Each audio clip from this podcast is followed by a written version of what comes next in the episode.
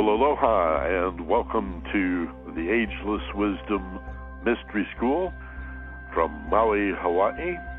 Good morning, good afternoon, good evening, wherever you happen to be. My name is Michael Benner, and uh, today we're going to talk about educating with humility or teaching with humility.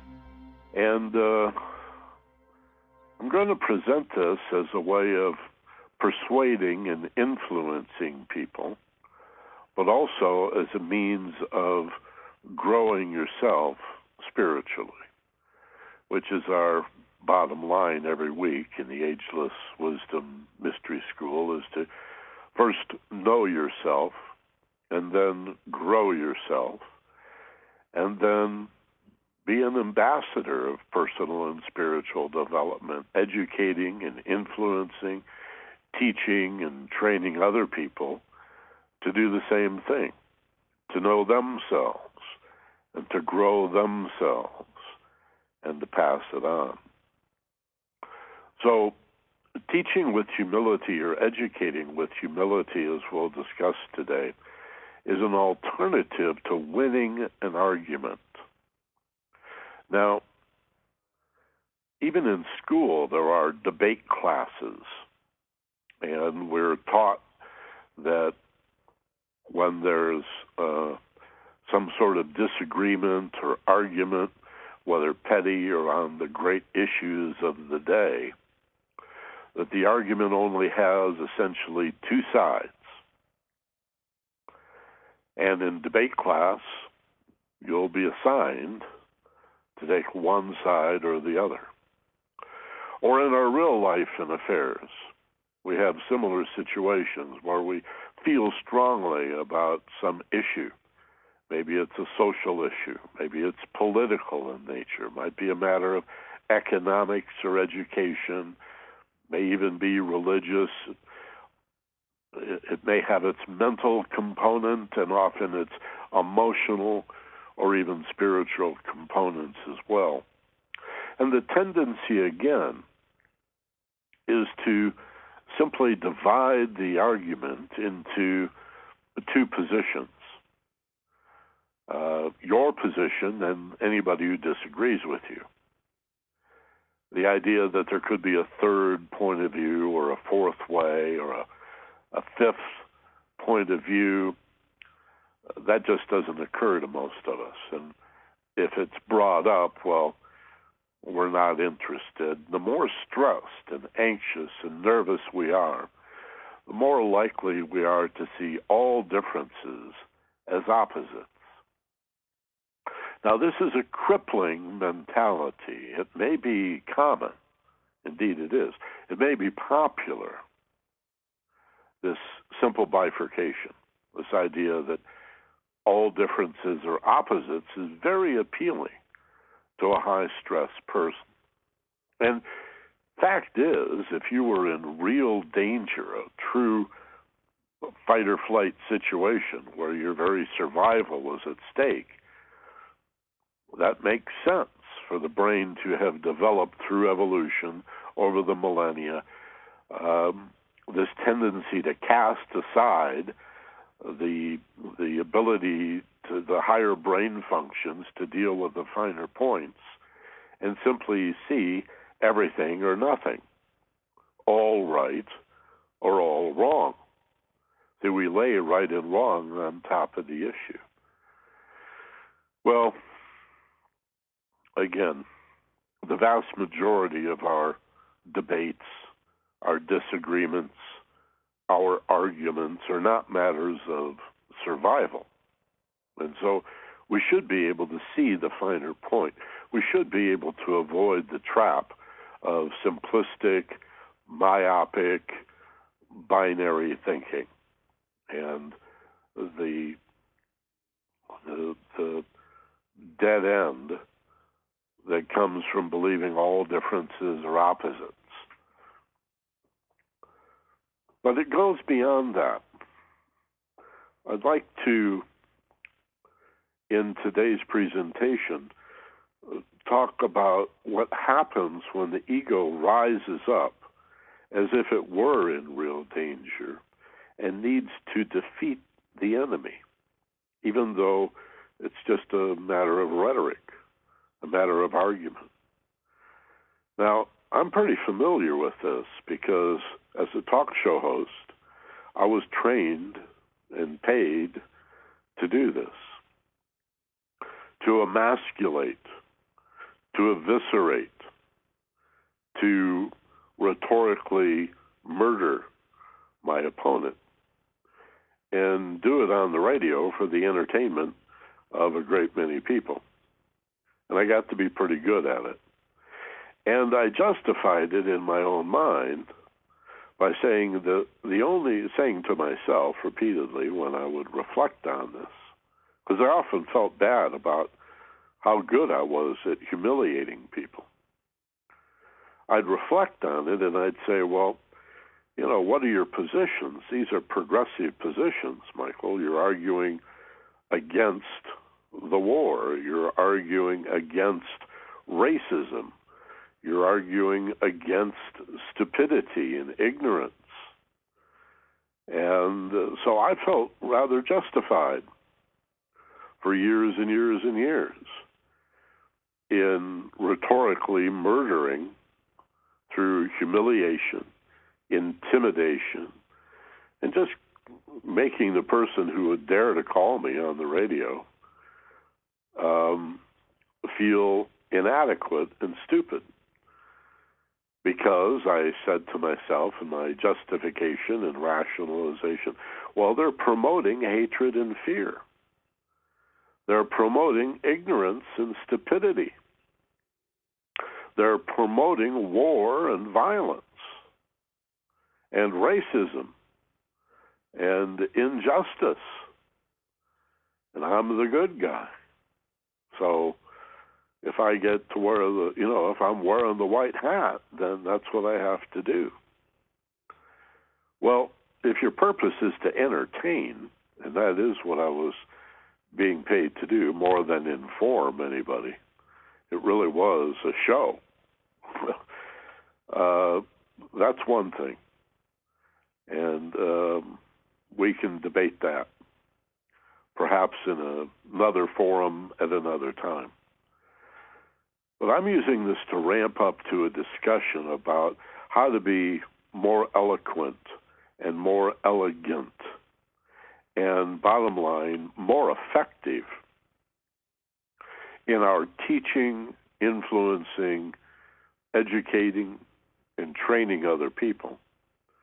Because much of the problems that we face in this country and the world are indeed supported by ignorance. And one could argue stupidity. I remember on a couple of occasions over the years, people calling one or another of my radio programs and saying, insisting that they had a right to their opinion and I should be more respectful. And my pushback at the time was no, you don't have a right to an opinion if you don't know what you're talking about. If you're ignorant or stupid, if you don't have the facts or have little or no interest in the truth of a situation, then you give up your right to an opinion. I think that's still a pretty good debate. That's, that's a pretty interesting debate to have. Do you relinquish your right to an opinion in a public forum if you haven't done your due diligence, if you haven't Googled the subject, if you haven't read about it, if you're deliberately ignorant or stupid? And these words, you know, we throw these words around and we we really don't even know what they mean. Stupid is related to stupefy. Um, it's a first cousin to fascinated, actually. It's the deer in the headlights phenomena. To to be stupid is to be stupefied, to be transfixed into a frozen state. You know, the fight or flight response we often talk about is really fight or flight or freeze or faint. Freeze is stupid, stupefy. You don't know whether to go left, right, up, down, forward, back. You're just frozen in in the headlights like a deer in the road. And yet, we don't usually mean that when we use the word stupid. We're usually talking about someone who lacks the capacity or who has never developed the capacity. Similarly, the word ignorant tends to mean in our daily usage the same thing. But if you look at the root word of ignorant, it's to ignore. To be presented with the information, to have it at hand. Here it is. Here's the truth on this issue. And for whatever reason, you choose to ignore that truth. That doesn't mean that you lack the capacity or that this person lacks the capacity to understand. It means that for whatever reason, they've chosen to ignore the truth. Maybe they don't have the courage to face the truth. Maybe accepting the truth is shameful to them or puts their um, parents or other loved ones in a bad light, and they don't want to accept that um, you know the truth of the situation. I'm really not quite ready to start giving examples just yet. Nevertheless, words is about all we have. And what I'm appealing to you to do is consider that the best way to change somebody's opinion, to influence, to persuade, to instruct, or to educate, is not to make them wrong, not to make them feel stupid or silly or humiliate them. If that indeed was the best way to teach, we'd use it in our schools. Think how uh, obviously wrong it would be if a teacher approached her students or his students by trying to make them all feel stupid or wrong because they don't know the answer. If you don't know the answer to something, to a problem, if you don't know your history in history class, if you've never been exposed to geometry or trigonometry and you're in your geometry or trigonometry class, well, that teacher is there to instruct you, not to tell you that you're stupid because you haven't learned it yet. Right? That's obvious enough in a school situation where children are being instructed. In most cases, they are not made to feel stupid. Now, I'll bet we all have stories of, of times when we were in school and we ended up feeling stupid. Whether somebody made us feel that way or not is debatable. That's pretty loaded language. You made me feel this way, or you made me feel that way. Uh, we've certainly talked enough in the past about responsibility for our feelings, and we'll surely talk more about that in the future, that nobody can make you feel anyway. People stimulate the feelings that come out of us. And it's a fine point, perhaps, but a very, very important distinction.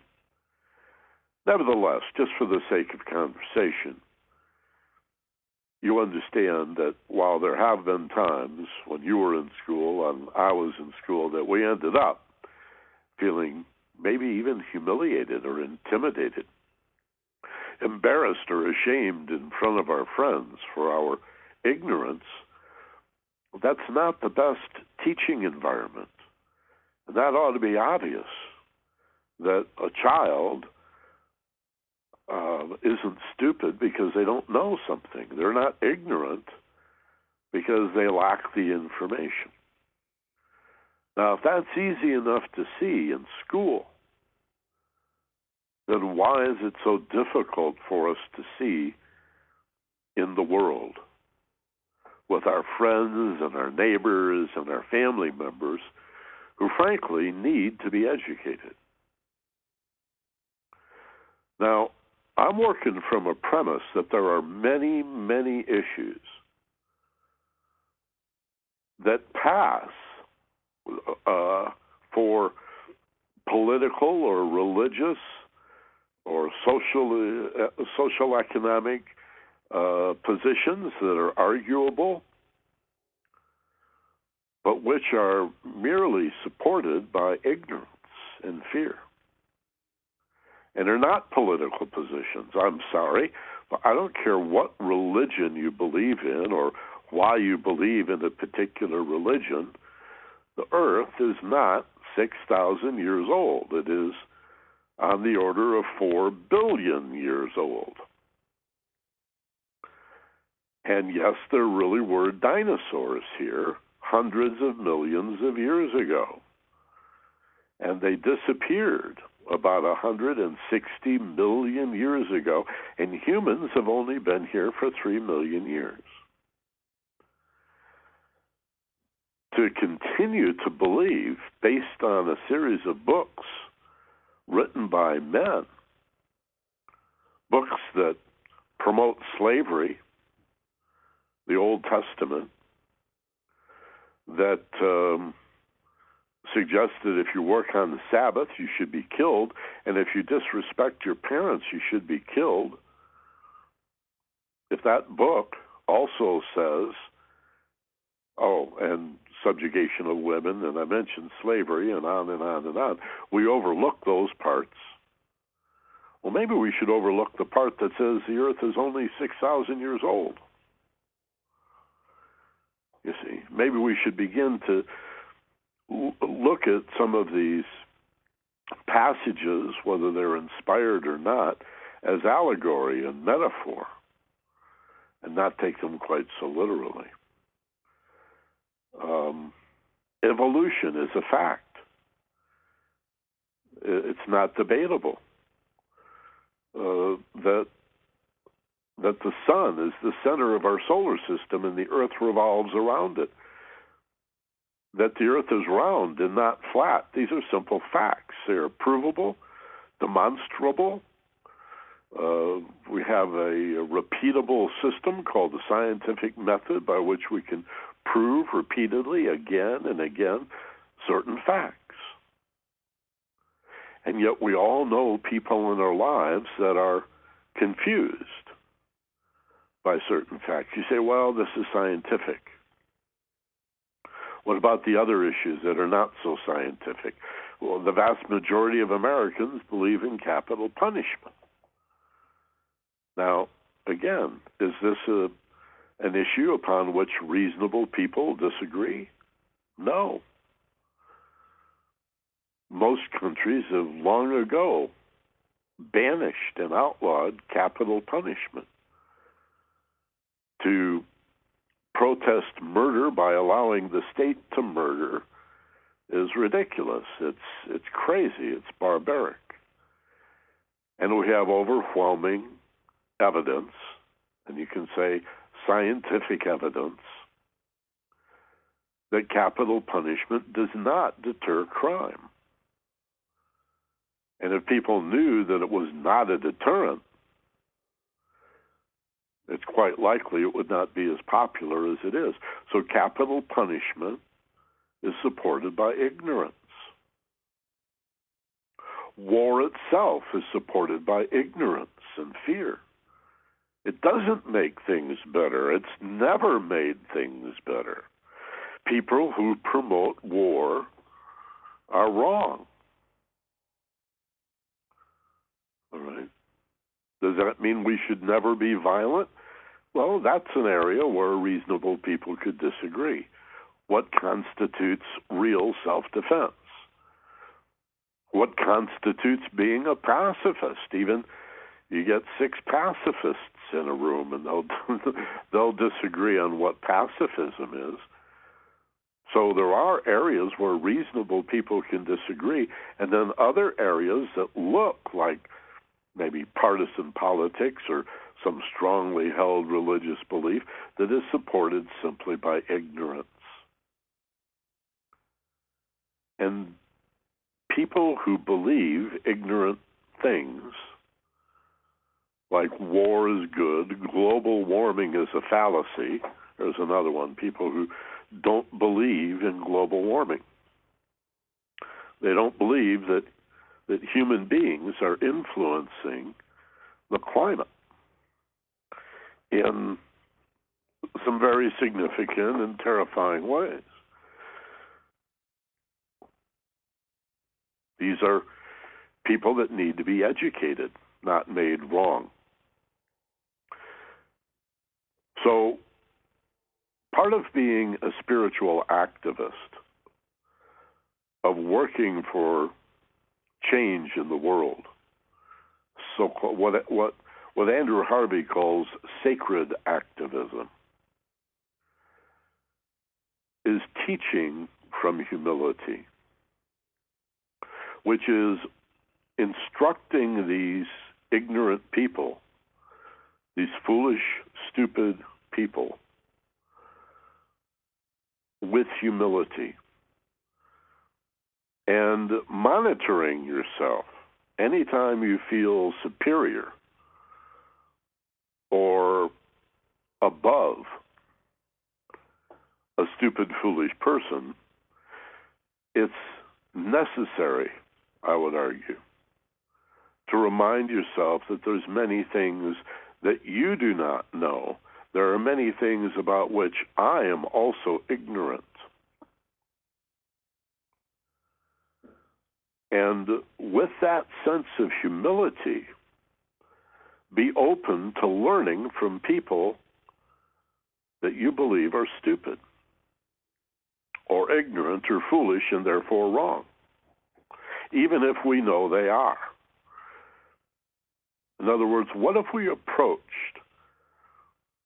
somebody in our family, somebody that we love, but they're just really stupid. They're just really ignorant, and they have no interest, seemingly, in the truth or the facts or understanding. They don't read. You know, they can't spell. Every once in a while, uh, I was engaged this past week by uh, an anti-Muslim bigot, and he spelled bigot B-I-G-E-T. Uh, should I debate this person? Right? Should I invest my time and energy in arguing with somebody that doesn't read, as evidenced by the fact they can't spell? It wasn't just bigot, it was a number of other things that they said that demonstrated their absolute ignorance. Well, initially, I did engage them with a few facts, explain to them why this was not a Christian nation, but an American free nation. And the First Amendment, the very First Amendment, Congress shall make no law regarding the establishment of religion. And he just ignored me and went on with his own simple argument. Well, we went back and forth a couple of times, and then I realized you know, it's like that old joke about teaching a pig to sing. Just annoys the pig and um, has no capacity to sing. This person didn't want to know the truth. This person wasn't interested in really arriving at an understanding, in knowing the joy, the absolute freedom, and inner happiness that comes from truth which is, you know, that all Muslims do not believe in Sharia law. All Muslims uh, do not want a caliphate, caliphate. Uh, all Muslims do not believe a jihad is their equivalent of a crusade. It means killing heathens and non Muslims. Any more than all Christians are members of the Ku Klux Klan. Or all Christians are Nazis and fascists because Mussolini and Hitler were Christian, or that the Ku Klux Klan is a Christian organization. And yet, you know the feeling, huh? You know how difficult and challenging it could be to talk to somebody that would rather argue than understand. They'd rather be right than know the truth. They'd rather win the argument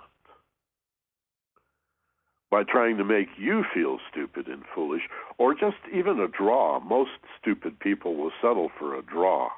As long as they don't lose, they feel they've won something. And they just enjoy the debate.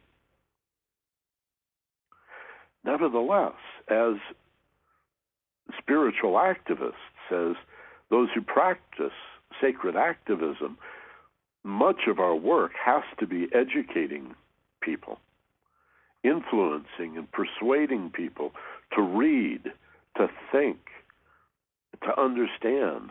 We have to approach that from humility. As if these people who sometimes seem even dedicated to their ignorance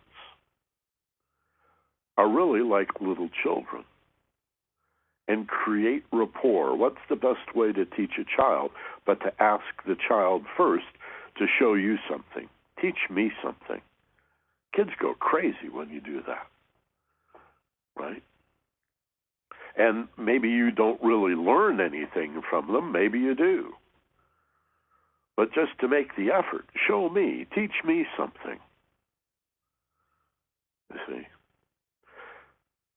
That creates the rapport, the heart bond necessary for them then, in return, to open themselves to being taught. And this is what I mean by educating with humility or teaching with humility reminding yourself that even if you are more knowledgeable or smarter than the person you're arguing with, there are many things that you do not know. Whether this person is going to be able to teach them to you or not is debatable, but to create that that equanimity, that's not quite the right word. It's more than equanimity it's a matter of seeing this person as your spiritual equal, if not your intellectual equal. That we're all, in terms of our inalienable rights, we're all equal before the law. We have equal rights. Human rights or civil rights are a matter of all humans being equal. Even though we're not equal in terms of our education, in terms of our knowledge, in terms of our intellect, in terms of our desire to read and to think for ourselves. Uh, there's obviously a lot of people that have dedicated themselves to being stupid and ignorant. To them, it's a culture. They don't want to know. They don't want to understand. They don't want to be reasonable. They don't want the responsibility of thinking for themselves, and yet still they are your equal, and my equal is spiritual beings. For we're all members of a single family sharing a single planet, experiencing, for the most part, a single destiny. And again, there are many things of which you and I are ignorant that maybe these very people could teach us someday. So do it for them. You're going to be better at creating a rapport, a bond, um, to be able to influence, to educate, and persuade if you approach people that you want to educate or teach or instruct with humility, but also you will benefit as well. for the belief that any one of us is superior to any other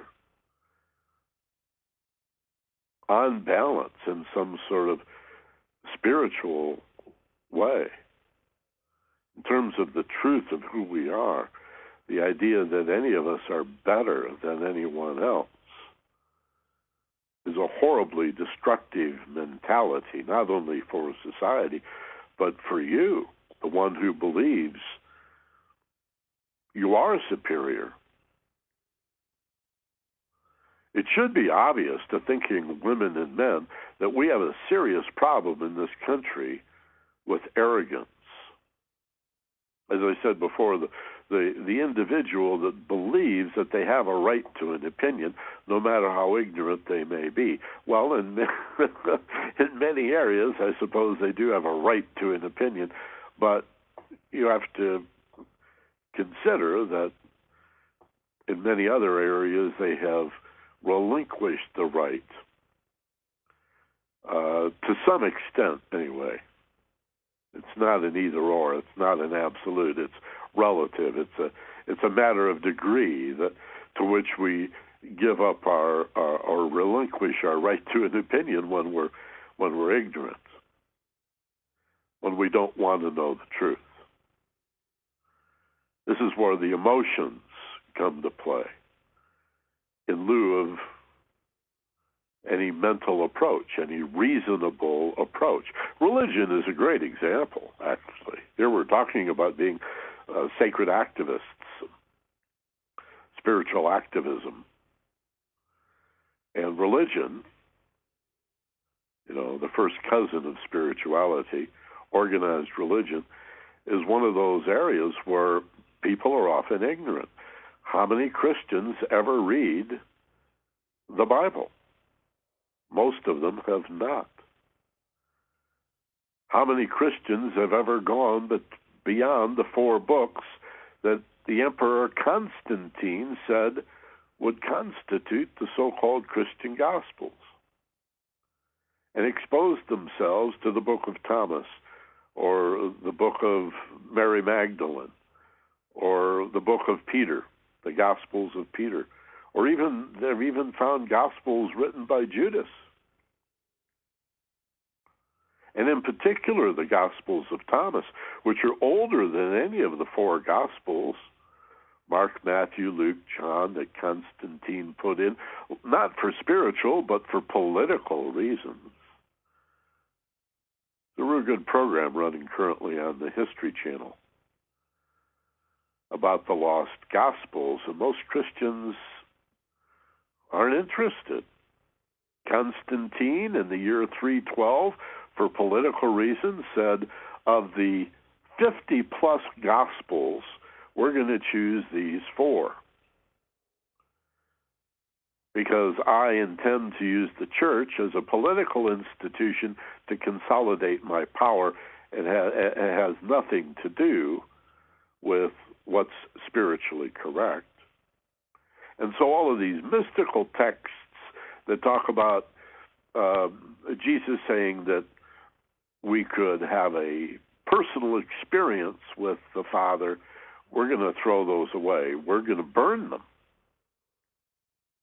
Unfortunately, some of them were secreted away in jars and vaults, buried in the sand, and are now being discovered. One of them just a few years ago, 2006. But as far back as the late 1800s, we've been discovering these Gospels. The big find, of course, the Book of Thomas was part of the so-called Gnostic or Nag Hammadi uh, Gnostic Gospels found near a little city called Nag Hammadi in 1945. You'd think Christians would want to know about these, but they don't. They haven't even read the original four, much less studied other religions. How can you be a religious zealot if you've never studied all other religions? And what happens? People who do study comparative religion tend to be more tolerant and more inclusive and more benevolent. And those that know the least know only what they've been told are the most exclusive and the most arrogant because of their ignorance. And yet, we do them and ourselves a disservice if our arguments to them result in them feeling stupid or wrong or intimidated or humiliated. We have to approach them with respect. We have to treat the most ignorant people among us with dignity and respect and humble ourselves. I would suggest the simple technique is remind yourself how ignorant you are. Remind, so I'm going to remind myself on a daily basis, whenever, especially when I get frustrated with ignorant, stupid people and frightened by the consequences of being surrounded by people that don't read, don't think, and have no interest in being well informed, I have to remind myself that in some ways I am one of them. There are many things that I do not know and never will know or understand. It's just I think what I know is more important than what I don't know. Because if I thought what I didn't know was really all that important, I would go out of my way to learn it and to know it. But that's my bias. You see?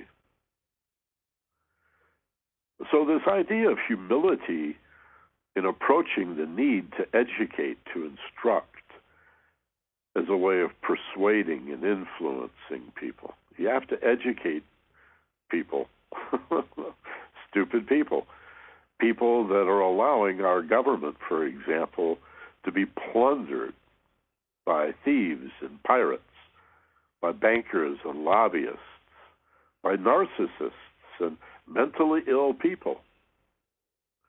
The people that gravitate to the centers of power in government and, and large corporations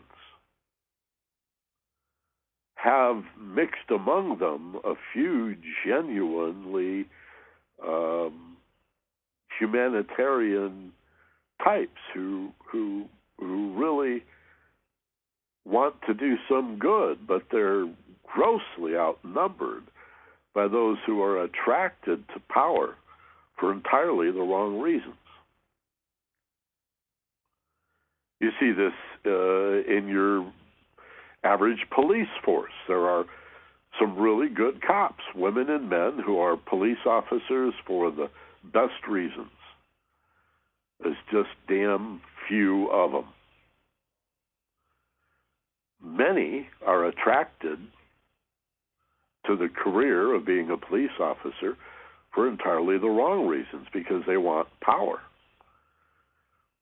They want the power of the gun, the handcuffs, the ability to suspend your liberty, to uh, inconvenience you, to uh, to fine you, to imprison you. And you can tell by the way they walk and the way they talk who they are. And whether they're the majority or whether they're in the minority doesn't really matter as much as the fact that there are good cops and bad cops. And if you can understand it in that simple slice, then you can understand the attraction in corporations and financial institutions and in government, these centers of power. It's very appealing to your power mad megalomaniac, to your basic narcissist, to those elites that believe they really are superior. So we have to do everything not to be one of them. Even though we know they're wrong and we're right, we we have to reject the the temptation that is held out by the ego, by our own fear-based self to ever think of ourselves as superior. We may be more knowledgeable, we may have more understanding in this area or that area, but that is best conveyed from humility, from an equal standing. Again, the way the best teacher approaches a student. You may be younger, and so I'm going to teach you what I know because I'm older and I went to school to learn this and also to be a teacher. But you're not stupid or ignorant just because you're younger and less experienced. I'm arguing that in, in politics and current affairs, that's the way we have to, as spiritual activists, approach the ignorance that surrounds us, the foolishness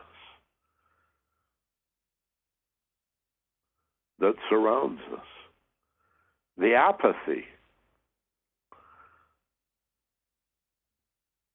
We're fighting fear, you know, and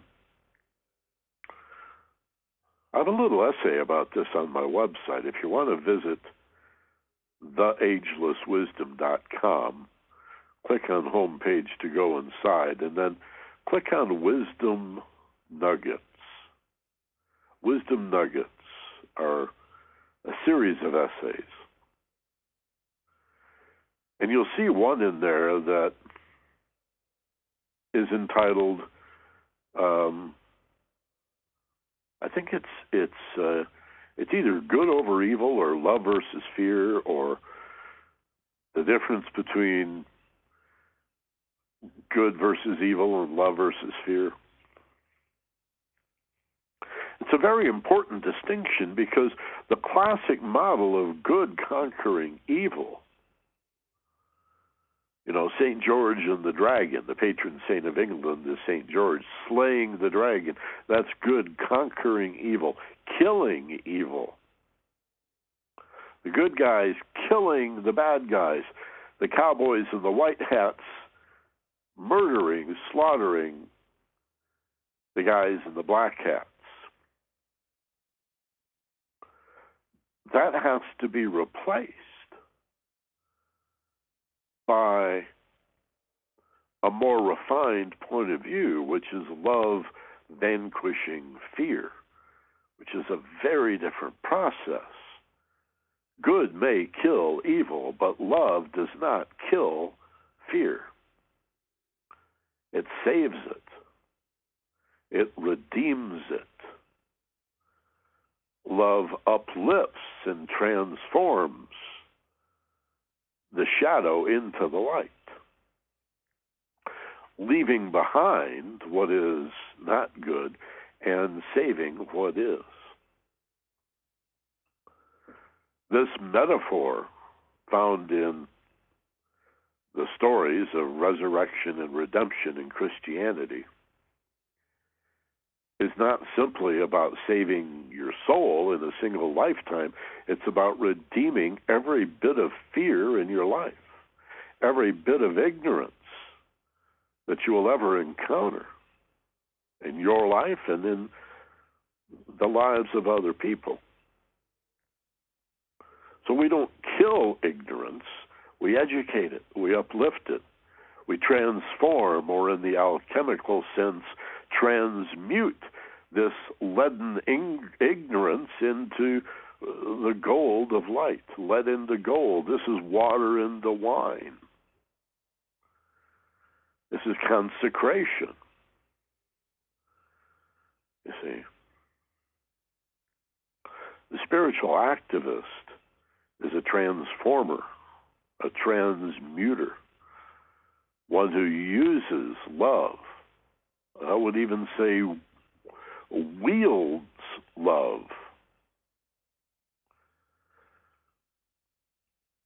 Bringing light to the darkness, bringing information and education to the ignorant. Not killing them, not defeating them, not intimidating them or humiliating them. Because you just make them angry. It doesn't help. You win the argument, the ego feels gratified, but you haven't accomplished anything. They are no wiser for the encounter. Unless and until we approach the need to educate our ignorant brothers and sisters. it sounds even arrogant to say, doesn't it? From a place of humility. I'm stupid, you're stupid. How about you show me something? Teach me something. And then here's another trick follow it up, a trick in the best sense of the word. Follow it up. Start by listening to the person that you want to persuade. Ask them to explain their position to you. And then, you know, the ignorant one that you want to transmute. and then say, why do you believe that's true? And gently lean into them. Well, but why do you believe that's true? Well, where else have you read that? How, where, how was that reinforced in your life? How did you, what steps did you take to prove to yourself that that's a reliable position for you to take? And just gently use the why question. why do you believe that is so?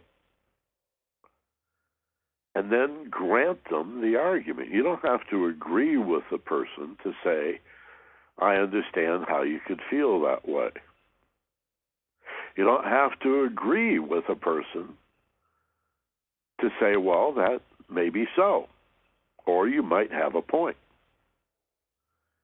But what you've done now, very cleverly, is opened yourself to an opportunity to respond by saying, Well, I'd like to tell you what I believe is true, and I'll tell you why I believe it's true. You see? And if you lead with the listening, we've talked about this in parenting, the same thing in business management. How many bosses have you ever had that called you in to listen to you. Right? Who listened first. And parents will constantly complain about my kids just don't listen to me. I talk till I'm blue in the face. And I say, Well, have you listened to them? And their jaw drops and they say, Well, who's the parent? I didn't know I was supposed to listen to them. I can't just let them run the show. They're just stupid kids. And they're my children and no child of mine, blah, blah, blah. And I point out you don't have to agree with them and you don't have to do what they say. All I'm suggesting is that you listen so that they feel heard and understood. They know that it's likely that your opinion will trump theirs. That at the end of the day, you're going to call the shots. You'll make the decision. But at least they feel heard and understood. That doesn't occur to most parents. It doesn't occur to most bosses. It feels too vulnerable to most people in authority. You know, I talked about cops a minute ago. Cops don't like it when you question them. Judges don't like to be questioned. Only the best teachers will allow questions. At a certain point, the teacher wants their authority to be reaffirmed and confirmed. Who's the teacher here anyway? Because I say so. That's why. How many parents have said, because I say so? Well, that's not a very good reason. You got a really bright kid here. All you have to do is give before you receive, and listening is a giving thing. Did you know listening is a gift? Think about it. One of the best things you can give to other people is to listen to them. You think you're giving them something when you talk. You're not. You're taking their attention. You're you're stealing from them when you talk. Listen, not always. You understand my point though. You're taking their time and their attention. So what if you what if you earn that right to speak by listening first? Always listen first. Always ask before you tell. And come from a humble place. Well, what do you think? Before I tell you about what I was thinking about today, I'd love to know what you think about this. That's giving so as to receive. That's planting so that later you can reap a harvest. It's give and receive. You don't receive and give. You don't harvest and then sow the seeds. Well, you do, but in the chicken and the egg, it has to start with sowing some seeds. You have to give before you can receive. You have to listen, you should, before you speak, and come from a humble place. And you will create much more rapport, much more empathy and sympathy and understanding, be a much more effective individual at instructing people who need instruction and education. But it'll also benefit you because it'll take you off your high horse. And you may have to do that again and again and again. I know I do. And, and I, I don't really do it that well. I often find my ego sneaking into the driver's seat, taking credit for being smarter than other people in this area or that. Not all areas, but you know, about this or about that, or superior to ignorant people in some way. It's very, very easy to do. In some ways, it's frightening not to do that. Right? To realize just how ignorant and uninformed and apathetic people really are. In a, in a, in a democracy, especially, that can be terrifying. You know, we're in like what four or five wars? We're in perpetual war global war against a tactic? The war on terror can never be won. It's like the war on drugs. Why not a war on senior citizens? Oh now we have a war on labor and collective bargaining and human rights perpetual war and where are the anti war demonstrations? People gave up. They got tired of marching, they got tired of being ignored. They've given up, thrown in the towel. Nobody marches anymore. That's an overstatement. Some people do. There are still protests. But, you know, 500,000 people. I went to Washington a couple of times in the late 60s and early 70s to march against the war in Vietnam. We had 500,000 people on two occasions, over a half a million people. Never been that many people assembled in one place for a political protest. And you couldn't get 500,000 people out to oppose, oppose the war in Afghanistan, which is over 10 years old my God, the great world wars, one and two, only lasted four or five years. Now we have troops in some 35 or 40 countries. Military forces in combat. I can name six wars right off the top of my head. We're, we're in combat right now, fighting in Iraq, Afghanistan, Pakistan, Yemen, Libya and Colombia.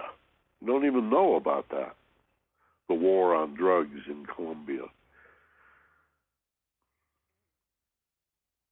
And you've lost due process. You can be assassinated by your government. To, you can have your phone calls listened to and your emails read without a court order just because some bureaucrat decides to listen to you. You have to assume that all your phone calls are monitored, that all of your email is being read, even if only by computers, and then if there's something questionable, it gets flagged, and if it's really concerning or there's a pattern, it attracts the attention of human beings. They don't have hundreds of thousands of people listening to every phone call. They have computers that do data mining. Okay. And people don't know, and people don't want to know. It's too scary. So, you know, we can write letters and make phone calls we can protest, we can picket, we can boycott, we can sit in at lunch counters, we can do whatever we need to do. But we need to educate our friends, our neighbors, our family members, at least those that are willing to listen. And they'll be much more willing to listen to you if you're humble, if you come from a place of equality and if you listen first and ask them how they feel, and don't tell them they're wrong or stupid or try to humiliate or intimidate unless you're getting paid to do a talk show. That's what you want to do. I, I got to the point where that got to be too embarrassing even for me, and I, I, I had to give that up, or maybe it gave me up. But in any event, that's my point today. So let's go to your questions and comments. See if I've made any sense here. If you're on the telephone and you'd like me to unmute you, press star 2 on your telephone touchpad or your Skype keyboard. And if you're uh, listening on the web, there's a text box in the lower left you can use. Be sure and hit submit after you type in your comment or your question. Put in your name and your city and then press the submit button. And we'll start with the text uh, comments and questions. First of all, I've got uh, in Brookings, Oregon, Bruce, and he says simply aloha and best wishes to all. Thank you, Bruce. Carol Pastel in La Habra. Good morning, Carol. He says hello to uh, Doreen and myself. Great topic, she says. The greed and corruption has been running rampant for a long time. She says it's surfacing out of the muck and the truth will out.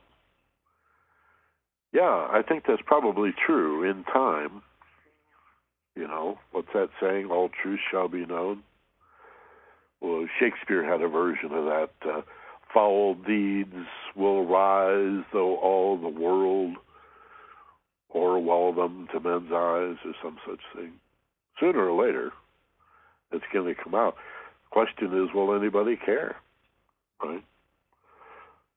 People have been trained to feel powerless.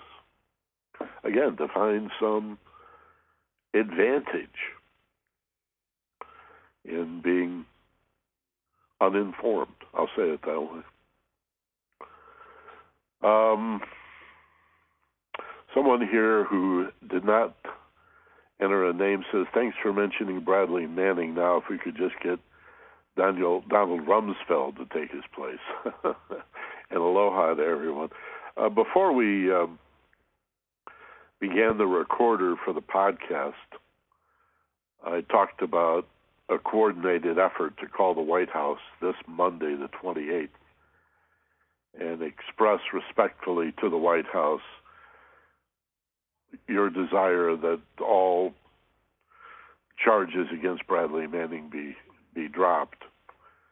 Uh, I did that before I started the uh, podcast recorder because uh, by the time those of you listening to the podcast get this, Monday will already be gone. But you you can still Google Bradley Manning and find out the shameful, uh, shameful truth that the Obama administration has continued the policy of torturing. In this case, an American citizen who's been convicted of no crime, who's a whistleblower. We should have parades for Bradley Manning. And I don't care if my telephone is tapped, if this program is listened to and monitored. Um, you got to speak up at some point. Just unconscionable. So, if you're listening to the podcast, Monday the 28th has come and gone already, but at least Google the story, educate yourself, find out what in the world is going on that the military is telling the commander in chief, the civilian president of the United States, what to do and what to believe. And uh, that's certainly contrary to civilians running the military, which is the way this country was founded. We're not even supposed to have a standing army. If you read the Constitution, there's nothing in the U.S. Constitution about a standing army. If there's a war and you need an army, you raise one, fight the war, and then take the military apart. That's what Eisenhower told us to do after World War II. And he was a four star general, he was the NATO commander.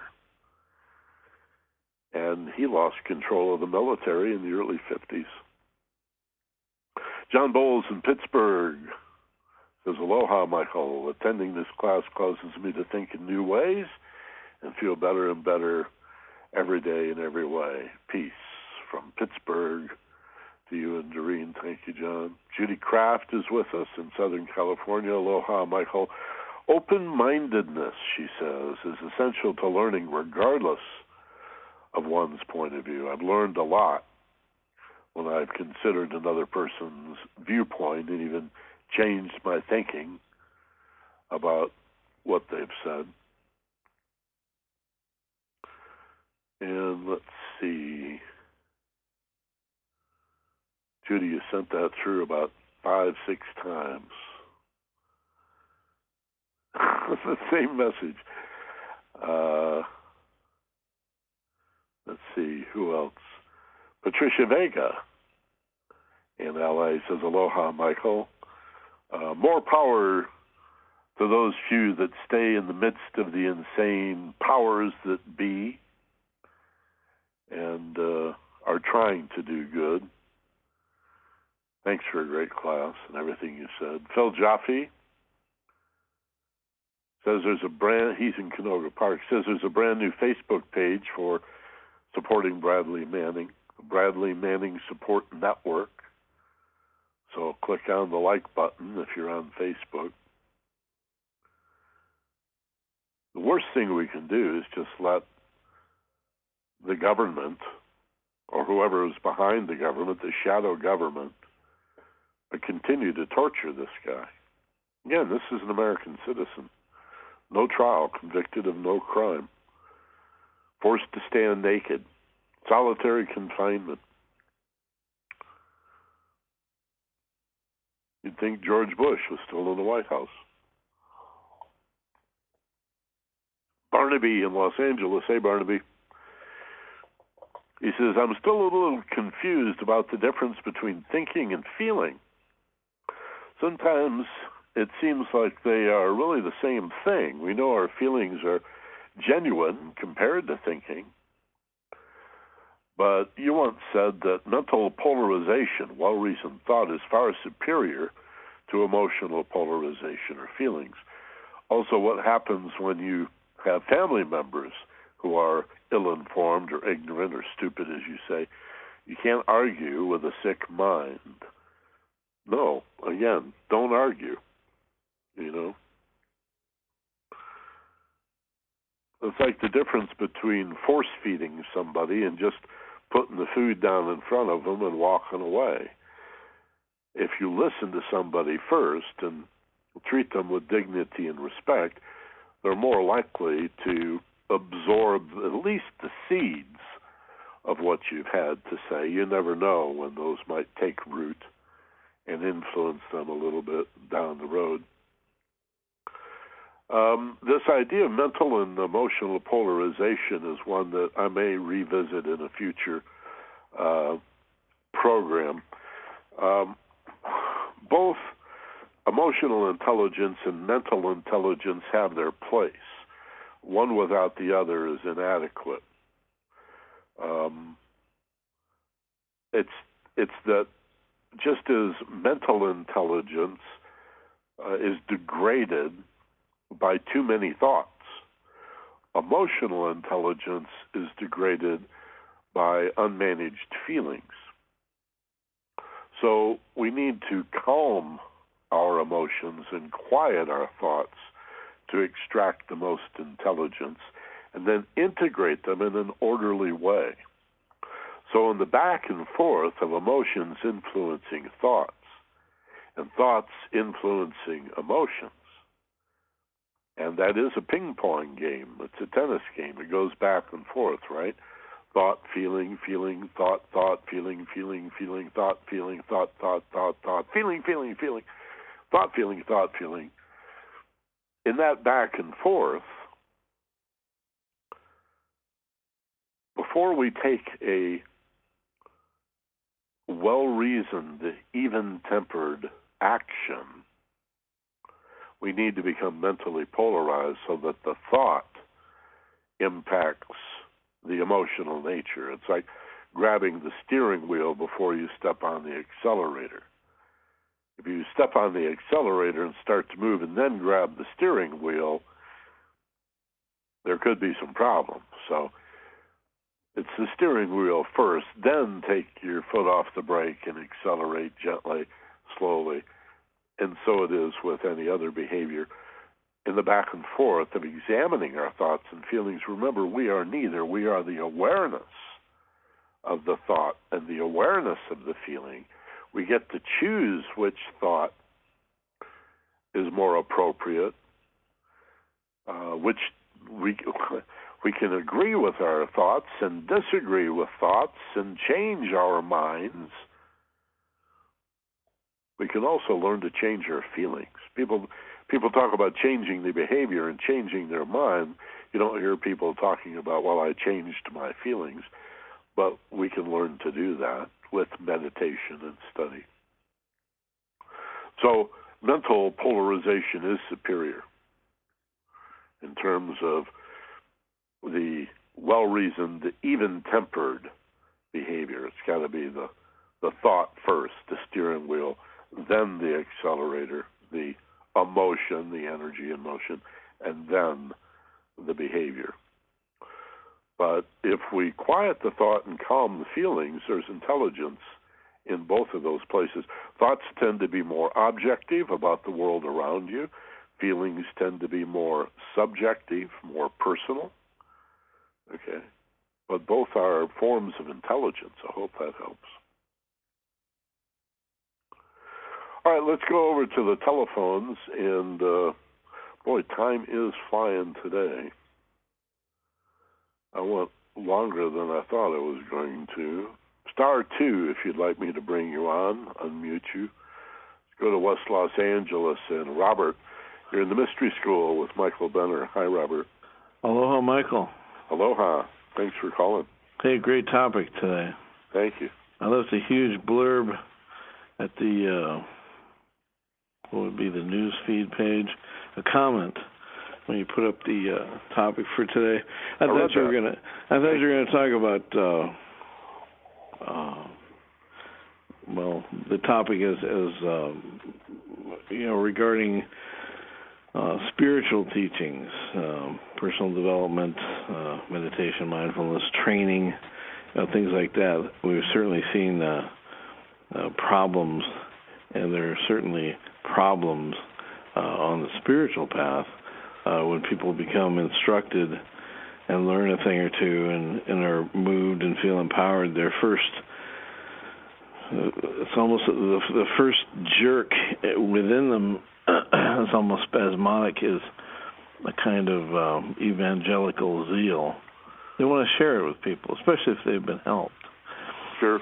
Um, boo boos can abound, though, uh, in the neophytes and, and the old timers. Uh, but uh, but but I said all that in the blur. One, two things I want to say, if I may, um, addressing two different things.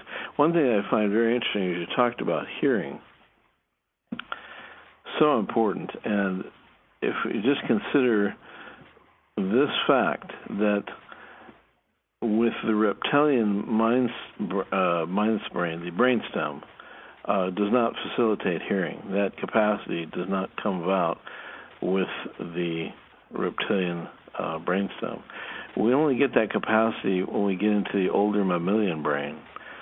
And this is a huge, just mind blowing point because it's the older mammalian brain that comes also that brings about the capacity for caring and nurturing and even the elements of what could ultimately call compassion, uh, which is the absolute prerequisite for what we would call enlightenment. Um, this doesn't the the reptilian brain gives us marvelous things like breathing and other stuff that we really need to have. Um, but this this issue of hearing is uh, hugely important regarding this topic, and it's connected to a level of brain, a, a, a portion of the brain, and thus an operation of mind that is connected to our, you know, the highest forms of self-development, enlightenment, evolution, what have you. The other point is. Um, you had a uh, text message from somebody who was talking about uh, the polar. What was it? Mental polarization, mental emotional polarization. Yeah, I was talking. I use that phrase. Uh, I got it from a book called uh, um, "Corrective Thinking" by Lucille Cedercrans, and she points out in this book that most people are emotionally polarized. What she means is that it's our emotion that leads to a behavior, and then we think about it afterwards. right. The, well, better if we turned it around and started with the thought. What I would would offer would be this, um, you know, just as a suggestion, uh, you know, with nothing else to lose, you know, nobody. Uh, person can look at this and develop their attention when when a person develops their attention and it becomes rather laser like, they will notice that feeling and emotion are not the same thing. They're two distinct um, reflexes or operations that are connected but nevertheless distinct. Um, feeling is actually a huge wad of information resulting from some stimulus with the outside world or even the mind that has not reached the rational mind. It has not been uh, converted into language or symbols. Um, feelings do lead to a biochemical response in the body called emotions, which give us the ability to move. They give us the ability literally to act on the feeling, whatever it may be.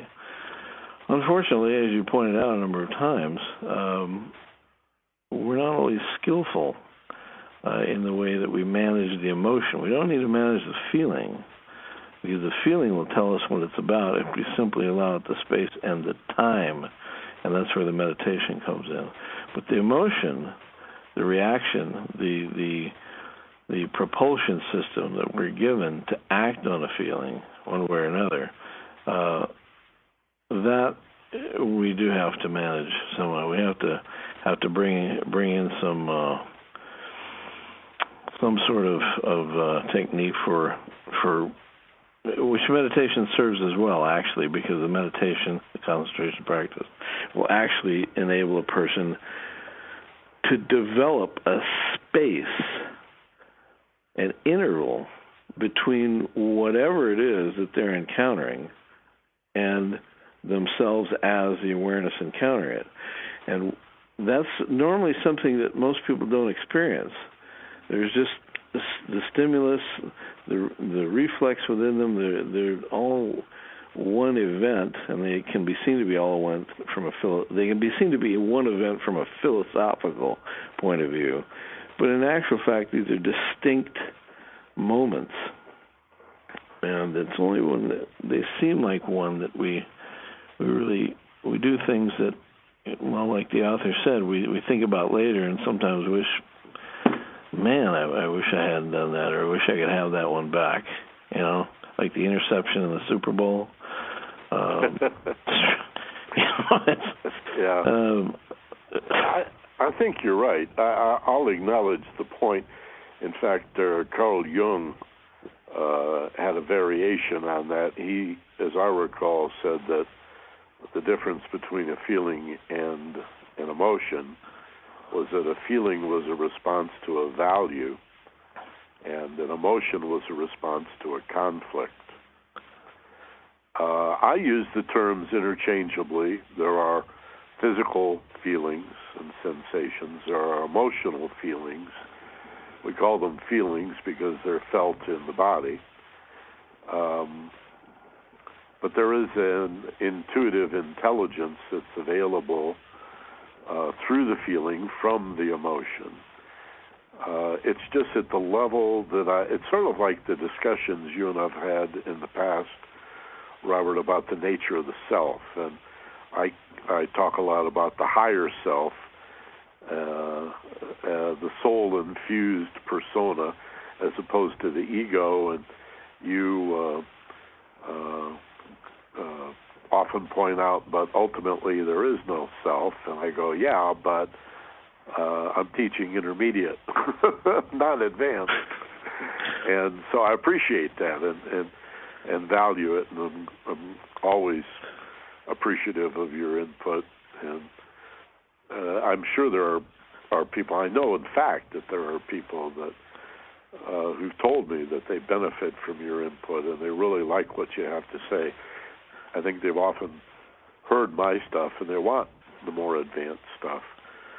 Um, it, it's hard to be all things to all people, so uh, I really appreciate you pointing that out. I, I'll continue, however, having acknowledged the difference to confuse the two. well, it's such a you know in uh, in defense of those who who, who taught that. I mean, this the, this idea of the self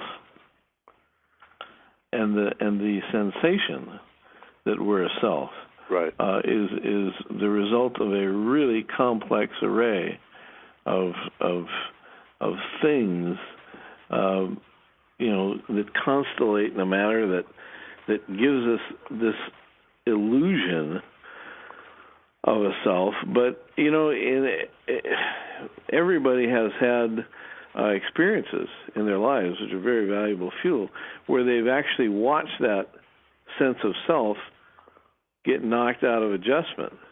All of a sudden, that that feeling of waking up being the same day that they've always been suddenly is a little bit skewed, not quite there, and and we we we try like hell to get back to the way it was, and and you know we we surround our things with familiar objects and we we revert to comfort food and we do all sorts of stuff to try and get back to that that feeling that we've had of being the same self that we've always been but actually the gold mine is in hanging out with the new uncomfortable feeling for as long as is humanly possible. Yeah yeah humanly possible indeed. You know, I'll admit in the uh, in the '60s when I was experimenting with psychedelics, I had I adopted what I called a tripping stick, and it was a piece of wood that I picked up in one of my early uh, psychedelic trips and clutched, held on to throughout the trip, and it became sort of a sacred totem for me. It was my anchor into the physical uh, external world, so that on future trips uh, I kept it handy so that I, I, I, you know, could sort of keep one foot through the doorway into the uh, try to anchor myself in a in the solid world of form when I went tripping off into these other dimensions of of different selves or no self or no thing and and uh, I don't know whatever happened to that stick. It, I wish I had it now. hey, uh, all shamans, past and present, have utilized some means of anchoring um, while they, you know, traipse about in a non-ordinary reality. Right. Um, it's it's a breadcrumb trail. Useful tool, or yeah, strings, what whatever the case may be, but uh, the string in the labyrinth. Yeah, you know, one final thought before we go here. You know, the the, the idea of the self is so pa- paradoxical. You know, the the great swamis and sages have have tried to uh, to point their students in the direction of practice, practice which will ultimately reveal the non-self, the the, the fact that this the, the self is is kind of an illusion um, brought about by a an unsteadiness of attention. Um, but and at the same time, those same teachers have had great respect for the self, simply because the idea, the feeling itself leads to um, the very capacities and characteristics that are necessary to go on to the higher development. It's such a paradox. It's like the ego itself. The ego itself, one of the highest functions of the ego, is the simple ability to focus on one thing to the exclusion of all else. Well, as you know, that's a profound ability, and one that leads to the the rainbow bridge, if you will, or the pot of the gold on the other side. It's that ability to focus on one thing that brings clarity of mind, steadiness of mind, a concentration of mind. And the concentration of mind, which the Buddha tells us, leads to the bliss of the mind and the silence of the mind. That all comes out of the ego strength, the ability to focus on one thing. Later, we go the inverse route and we go the route of total relaxation where we do our best to relax the attention completely. But that's another step. But always the, the, my point is that the self, however illusory, the ego, however problematic, um, are in fact evolutionary functions, which you know cannot be dispensed with. The, the idea of the death of the ego, for example, total misnomer, total misunderstanding. There's no there's no death of the ego while we're in a body. Yeah, exactly. Uh, uh, you can. Uh, you need it you can drop uh you know the the the, the acid or whatever and that'll bring about a cessation for some time as people have testified and and you can go into uh non-conceptual states of consciousness which will uh knock it out of the way for a while or just cause it to disappear because you're not oscillating from future to past and vice versa but eliminate it no, not while you're in a body. It's it's it enables you it enables you to form the speech and enables you to have the conversation we're having at this moment. It's uh, it's far too connected to our functionality to be dispensed with, and so is the sense or the feeling of the self. It's um, sort of like the the the the anchor point, the safe spot in any venture we make toward the insecure zone, sort of like a you know a child will move forward a little bit, experiences an environment, they'll come back to mom because there's a safe harbor there, and they'll go out a little bit farther and come back to mom. Well, that's that's kind of the way we are at this stage in our evolution, and that then the the sense of self, the idea of self, even the concept, uh, serves us uh, in a way that's stage specific may become problematic elsewhere at other levels, uh, but um, those who speak in terms of it purely always and forever being an illusion or the ego as being something that uh, is detrimental completely and a total negative um, are incorrect. Robert, thank you for your call. Hey, take care, Michael. Appreciate Aloha. it. Aloha. Bye. All right, and um, let's step back to the uh, text questions. See if we have anybody that's jumped in since I was last here. And um, yeah, let's see. Tom Thin in L.A. has jumped in. He says, "Thanks again for being there, Michael." Um, again, we're on the same tip or trip. He said, "My redneck brother living in Fort Worth uh, just called three days ago to tell me that he no longer supports the death penalty. It was a huge rift between us. He was in tears. About a month ago, I asked him to contemplate the most important issue that he believes in and write it all down. And then with each issue, replace the word believe with understand. And then maybe we can talk and make some headway after that. And Tommy goes on to say, you see, belief is so rigid and susceptible to breakage. Understanding is always waiting for the next perspective to invite a new epiphany or a deeper understanding. And I hope that uh, someday I'm only half as articulate as you. In the meantime, maybe maybe my white trash roots uh, is my base or may base. I'm not sure. There's a typo in there, but thanks, Tommy. um, you don't even want to know about my white trash roots. um, Scott in San Francisco says, Hi, Michael, a good topic. Uh, how do we teach or share our intuitions? It's one thing to be knowledgeable and share or teach facts, but I often experience intuitions that I can't find words to express, and I struggle to find facts which will support my intuition. That's excellent, Scott.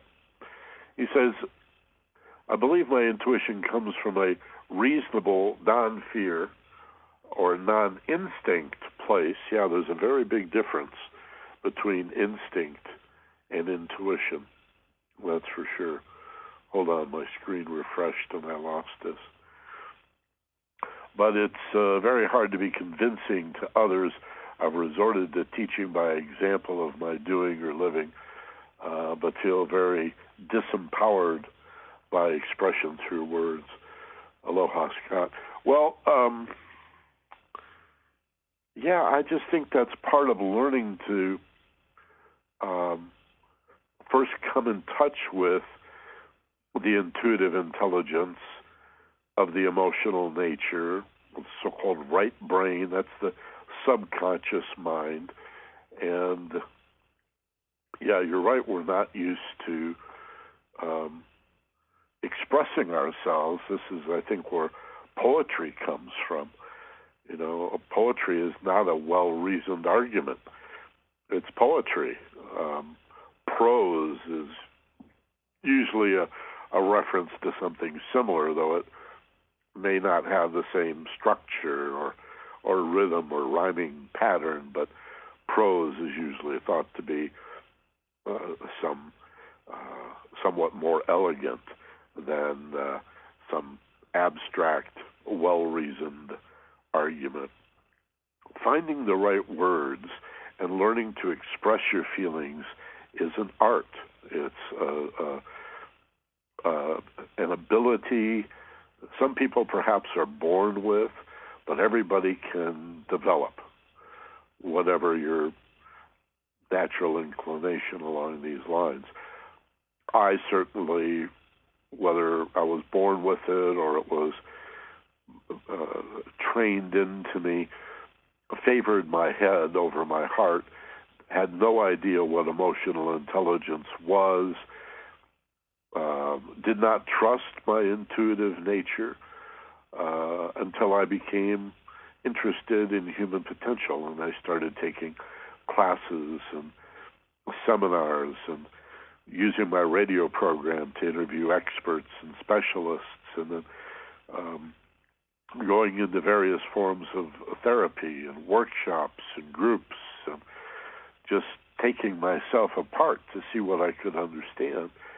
And even though it was scary, the the results were always liberating, emancipating. I, I I just got hooked on it. I just loved being able to drop the BS and and in time I learned to express myself more from my heart. This is uh, this is what a bleeding heart liberal is. It's someone who feels strongly.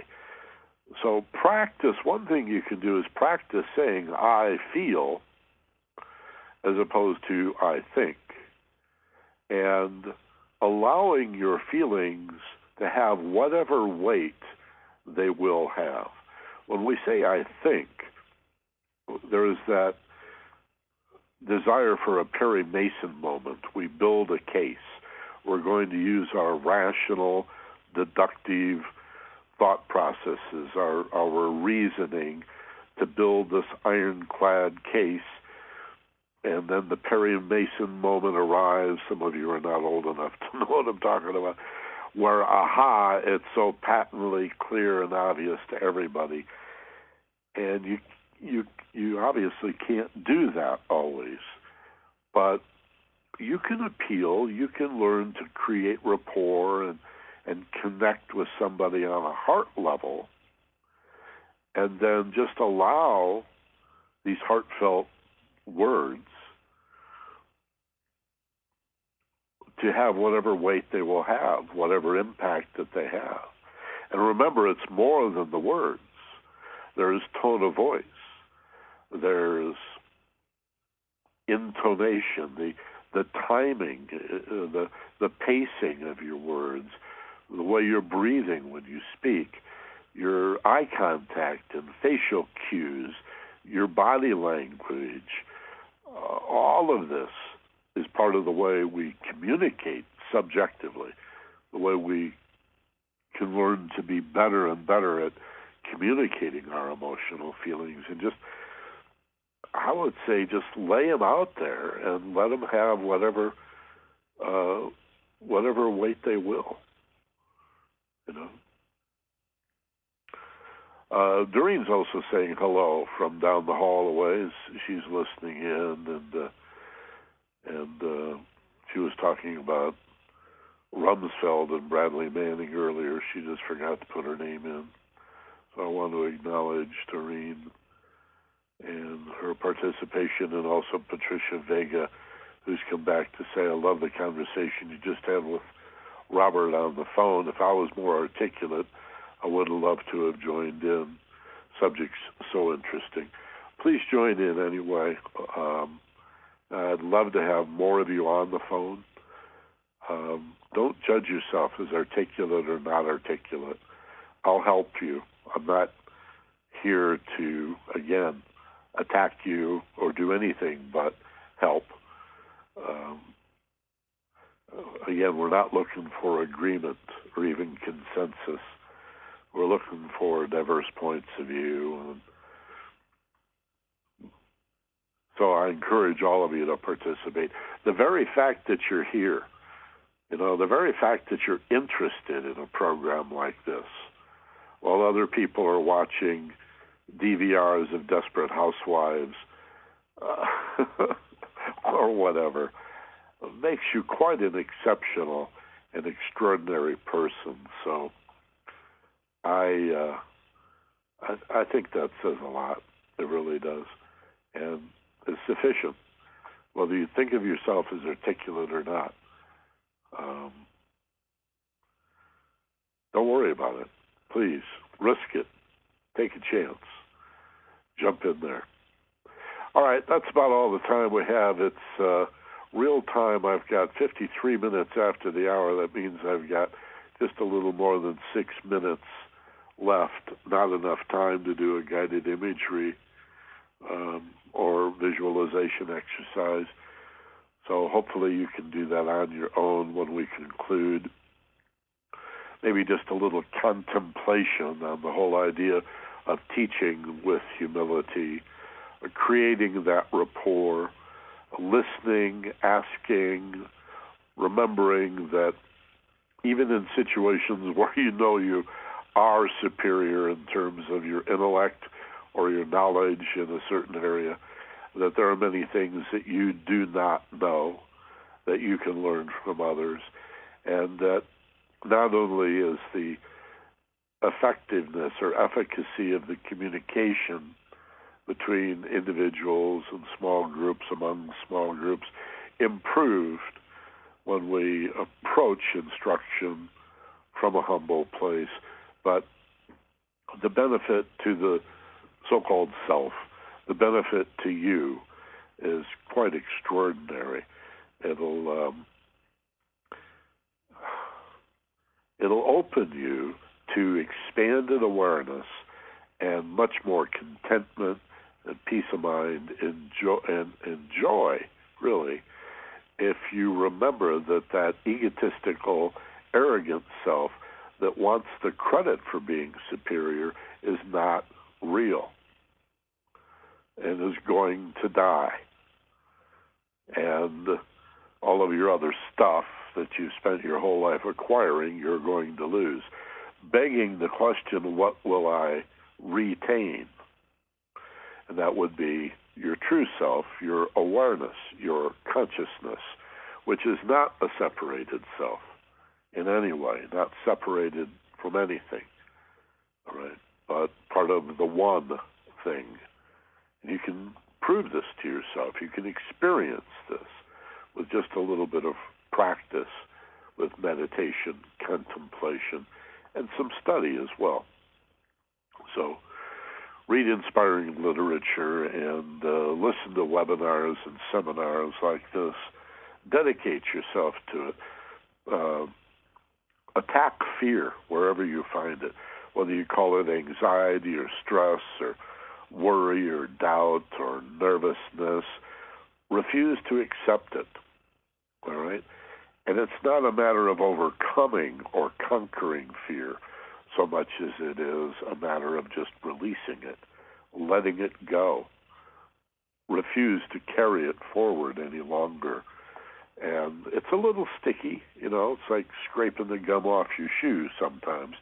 It takes a little while, but you just keep repeating the process. Fear is a natural condition of living in a separated body in a world of separated form. But you don't have to tolerate it. You don't have to suffer it. You can continue to release it.